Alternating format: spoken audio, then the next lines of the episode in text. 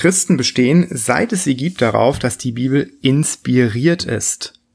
Damit meinen sie, dass wir mit der Bibel nicht nur ein menschliches Produkt vor uns haben, sondern ein Buch, dessen Inhalt direkt auf Gott zurückgeht. Wie kommt man darauf? Das schauen wir uns jetzt mal an bei Bibel Plus.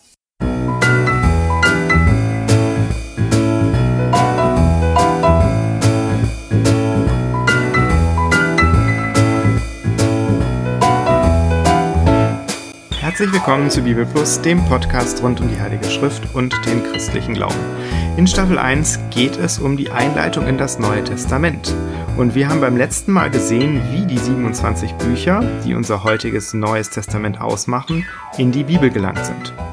Heute wollen wir uns genauer anschauen, was Gott eigentlich mit diesen Schriften zu tun hat. Dazu hören wir zunächst mal, was die biblischen Autoren selbst dazu sagen. Der Begriff Inspiration kommt von dem lateinischen Wort inspiratio und bedeutet eingeben oder einhauchen. Im zweiten Timotheusbrief von Paulus, Kapitel 3, Vers 16, ist es eine Übersetzung des griechischen Worts Theopneustos. Das bedeutet so viel wie Gott gehaucht. Paulus schreibt also dort, alle Schrift ist Gott gehaucht. Es ist tatsächlich die einzige Stelle, an der wir dieses Wort in der Bibel finden. Allerdings wird der darin ausgedrückte Gedanke, dass nämlich die Schrift ihrer Herkunft nach auf Gott selbst zurückgeht, vielfach bekräftigt. Zum Beispiel schreibt der Apostel Petrus in seinem zweiten Brief, Kapitel 1, Vers 20, Es ist von größter Wichtigkeit, dass ihr Folgendes bedenkt. Keine einzige prophetische Aussage der Schrift ist das Ergebnis eigenmächtiger Überlegungen. Keine Prophetie hat je ihren Ursprung im Willen eines Menschen gehabt. Vielmehr haben Menschen vom Heiligen Geist geleitet, im Auftrag Gottes geredet. Hier finden wir im Grunde eine schöne Definition von Inspiration. Menschen haben vom Heiligen Geist geleitet, im Auftrag Gottes geschrieben. Anders ausgedrückt und noch deutlicher findet sich dieser Gedanke, wenn vom Wort Gottes oder vom Wort Christi die Rede ist. In Römer 9 etwa erklärt Paulus, dass Gottes Wort nicht hinfällig geworden ist, sondern dass es vollendet werden wird. In Römer 11 erklärt er, dass das Predigen aus dem Wort Christi kommt. In 1. Korinther 2 schreibt Paulus, dass er nicht mit Worten redet, wie sie menschliche Weisheit lehren kann, sondern mit Worten, die der Geist lehrt. In Epheser 6 wird das Wort Gottes als Schwert des Geistes bezeichnet und in Kolosser 3, Vers 16 ist wieder vom Wort Christi die Rede. Man könnte also sagen, dass die Inspiration geradezu trinitarisch abläuft. Alle Personen der Gottheit waren hier beteiligt, als es um die Übermittlung der Schrift ging. Sie ist Wort Gottes, sie ist Wort Christi, sie ist Geist gehaucht. Viel klarer kann man das eigentlich nicht mehr aussagen, dass Gott hier der Urheber der Heiligen Schrift ist. Und trotzdem bringt es Paulus noch deutlicher auf den Punkt. Hören wir mal, was er in 1. Thessalonicher 2, Vers 13 sagt. Wir danken auch Gott ohne Unterlass dafür, dass ihr das Wort der göttlichen Predigt das ihr von uns empfangen habt, nicht als Menschenwort aufgenommen habt, sondern als das, was es in Wahrheit ist, als Gottes Wort, das in euch wirkt, die ihr glaubt. Nochmal, Paulus dankt hier dafür, dass die Thessalonicher verstanden haben, dass seine Predigt nicht Menschenwort, sondern in Wahrheit Gottes Wort ist auch wenn es von Menschen verkündet oder von Menschen aufgeschrieben wurde.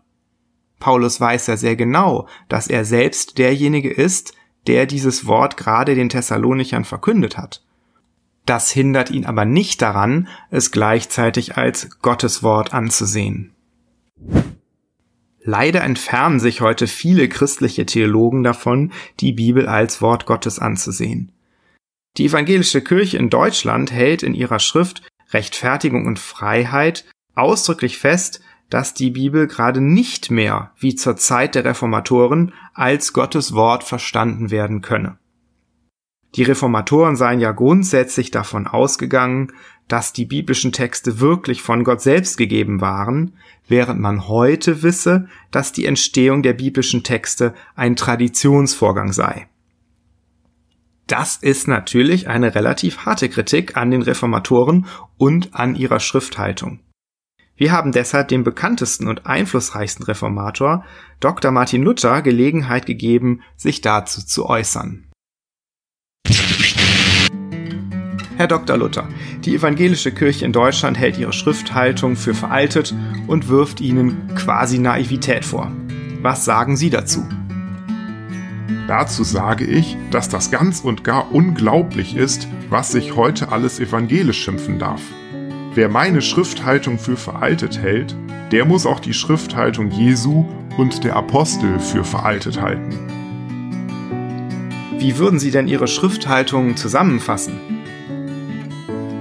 Ich bin der Überzeugung, man soll die Worte der Bibel lesen, denken, reden und treiben und dabei gewiss sein, dass Gott selbst mit uns drinnen redet.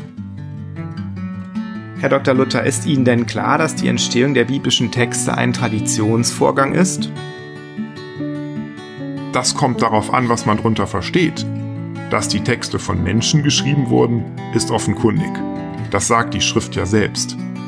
Wenn unter Traditionsvorgang aber gemeint sein soll, dass sich da irgendjemand etwas ausgedacht hat, dann weise ich diese Behauptung klar zurück. Die Heilige Schrift ist Gottes Wort in menschlicher Gestalt, nämlich in Buchstaben verpackt. Genauso ist auch Christus das ewige Wort Gottes, das sich in Menschheit hüllt. Wo Sie gerade von Jesus sprechen, heute meinen viele, man müsse Jesus treu sein und nicht der Bibel man müsse an Gott glauben, nicht an die Bibel. Also, da ist doch wahrhaftig kein Gaukelspiel zu albern, als dass nicht irgendein Theologe es sich doch noch ersinnen könnte. Das ist doch nun überhaupt kein Gegensatz, Jesus und die Bibel. Denken Sie sich einen General, der einen schriftlichen Befehl des Kaisers erhält und dem Boten dann erklärt, er sei dem Kaiser treu, nicht aber diesem Schriftstück. Und er glaube dem Kaiser, nicht aber seinem Schreiben. Was glauben Sie, was der Kaiser mit einem solchen Hanswurst machen würde? Wir müssen der Schrift mit derselben Ehrfurcht wie Gott begegnen, weil sie der Ort ist, an dem Gott uns begegnet. Herr Dr. Luther, danke für diese Klarstellung. Mit dieser Einschätzung bewegt sich Martin Luther ganz auf dem Boden dessen, was auch die Apostel gesagt haben. Und die frühen Kirchenväter. Origenes etwa betont deutlich die Autorität der Schrift und weist auf die Inspiration der Evangelisten und Apostel hin. Und auch Ambrosius und Augustinus sprechen von Gott als dem Auktor der Schrift, was so viel wie Verfasser oder auch Urheber bedeutet. Noch wichtiger als die Schrifthaltung der Apostel und Kirchenväter ist aber die Schrifthaltung Jesu, was hat Jesus denn zur Inspiration gesagt? Jesus hat nie eine Inspirationslehre ausformuliert. Er hat aber deutlich gezeigt, dass er von der göttlichen Herkunft der ihm bekannten Schriften, also des Alten Testaments, ausging. Was David zum Beispiel in Psalm 110 schreibt, das hat er laut Jesus durch den Geist gesagt. Das kann man nachlesen in Matthäus 22, Vers 43. In ähnlicher Weise hat das, was Mose in 1. Mose 2, Vers 24 schreibt, in Wirklichkeit Gott gesagt.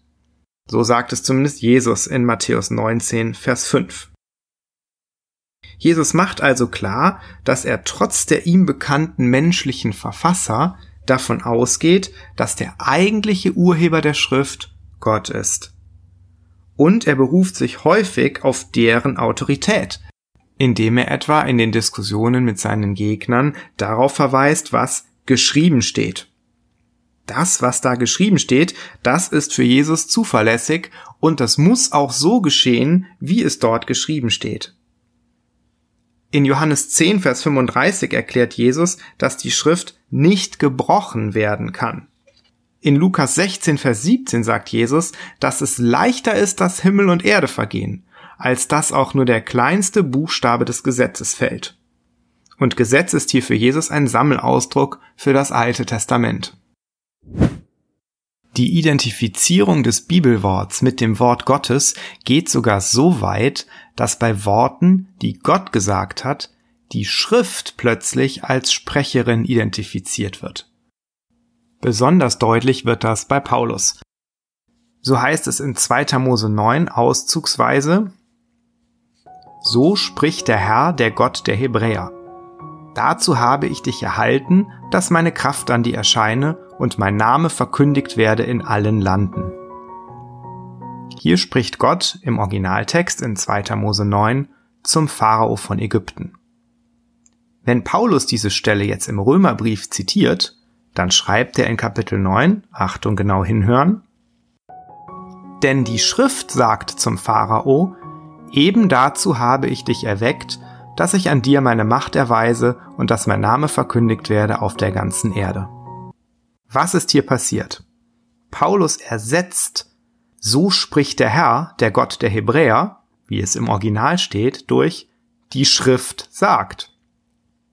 Wie kann er sowas tun? Nun, für Paulus und für Jesus und für die Urgemeinde gibt es eben keinen Unterschied zwischen dem, was der Herr, der Gott der Hebräer sagt, und dem, was die Schrift sagt. Denn die Schrift geht direkt auf Gott zurück. Wer sich also auf Jesus beruft, der sollte auch dessen Hochschätzung der Bibel als Gottes Wort wahrnehmen und teilen. Und damit wird die Bibel keineswegs zu einem Konkurrenz-Jesus aufgebaut, wie manche modernen Theologen uns das einreden wollen. Die Bibel dient vielmehr als zuverlässiges, von Gott gehauchtes Fundament, um von Jesus und seinem Leben, seinem Tod und seiner Auferstehung zu erfahren und um ihn in den Worten der Schrift zu begegnen. Natürlich ist die Bibel nicht für sich selbst da. Sie ist dazu da, um auf ihren Urheber hinzuweisen, das aber tut sie in völlig zuverlässiger Weise. Dabei müssen wir nicht leugnen, dass Gott für die Entstehung der Bibel menschliche Autoren gebraucht hat. Auch Jesus tut das nicht. Wir müssen auch nicht irgendwelche albernen Vorstellungen bemühen, nach denen die biblischen Autoren quasi auf ein göttliches Diktat gehört hätten. Die Bibel verrät uns das genaue Wie, das Ineinander von göttlichem und menschlichem Anteil nicht. Wohl aber macht sie sehr deutlich, der Heilige Geist hat dafür gesorgt, dass das, was uns die Bibel sagt, in zuverlässiger Weise direkt auf Gott selbst zurückgeht. Zum Schluss möchte ich noch auf einen letzten Einwand eingehen, den man manchmal hört, dass nämlich diese Inspiration ja nur die Urschriften betreffen könne also die Originaldokumente, die Mose oder Jesaja oder Matthäus gefertigt hätten. Da diese Urschriften aber nicht mehr erhalten seien, könne Inspiration für uns heute eigentlich keine Bedeutung mehr haben. Nun, das ist ein Irrtum. Gott hat ja nicht einen bestimmten Tintenfleck auf einem bestimmten Papyrus inspiriert oder eine Einkerbung in einem bestimmten Wachstäfelchen. Gott hat eine Botschaft für uns und diese Botschaft besteht aus Wörtern. Und diese Botschaft ist es, die inspiriert ist. Sie wird nicht dadurch weniger inspiriert, dass sie abgeschrieben oder gepredigt wird. Auch das tausendste Manuskript, das dieselben Wörter, dieselbe Botschaft enthält wie das Original, enthält die inspirierte Botschaft, die auf Gott zurückgeht. Wenn man das verstanden hat, dann kann man auch direkt ein weiteres Missverständnis vermeiden. Es gibt nämlich Theologen, die der Auffassung sind, die Bibel als solche sei nicht Gottes Wort, sie werde es erst. Und zwar nur dort, wo Menschen in ihrer Erfahrung erkennen, dass Gott sich ihnen erschließt. Das ist nicht richtig, denn es ist die Schrift, die Botschaft, die Botschaft selbst, die inspiriert ist. Selbst wenn sie niemand hört, liest oder beachtet. Richtig ist, wo die Schrift gehört, gelesen und geglaubt wird. Da bewirkt derselbe Heilige Geist, der Autor der Schrift ist, neues Leben. Wir haben heute gesehen, dass die biblische Botschaft von Gott selbst eingehaucht ist. Beim nächsten Mal wollen wir uns dann anschauen, wie dieser Text jetzt von den Originalmanuskripten her bis zu uns in die Gegenwart gekommen ist. Ich hoffe, wir hören uns bei Bibel Plus.